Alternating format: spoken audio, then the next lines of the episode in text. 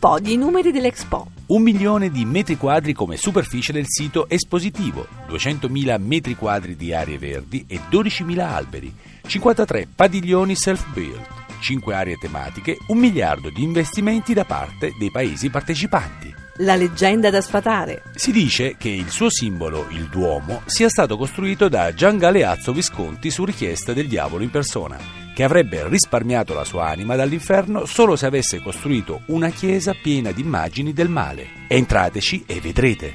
L'incontro più frequente. Il Ghisa, che per noi fuori città è il vigile urbano, dal cappello a cilindro grigio indossato nel 1860 che ricordava i tubi in ghisa delle stufe. Attenzione quindi a come parcheggiate le macchine sulla circonvalla. La Milano polemica. Dal 2010 nel centro di Piazza Affari troneggia la statua Love di Maurizio Catellan, acronimo di Libertà, Odio, Vendetta, Eternità. L'opera raffigura una mano intenta in un saluto con tutte le dita mozzate, eccetto il medio polemicamente alzato. Il quartiere di riferimento. Attenti a come vi muovete sui navigli. Il gioco delle correnti crea degli strani mulinelli. E occhio al tombon de San Marc, la darsena che serviva da porto fluviale e famosa come meta di numerosi suicidi.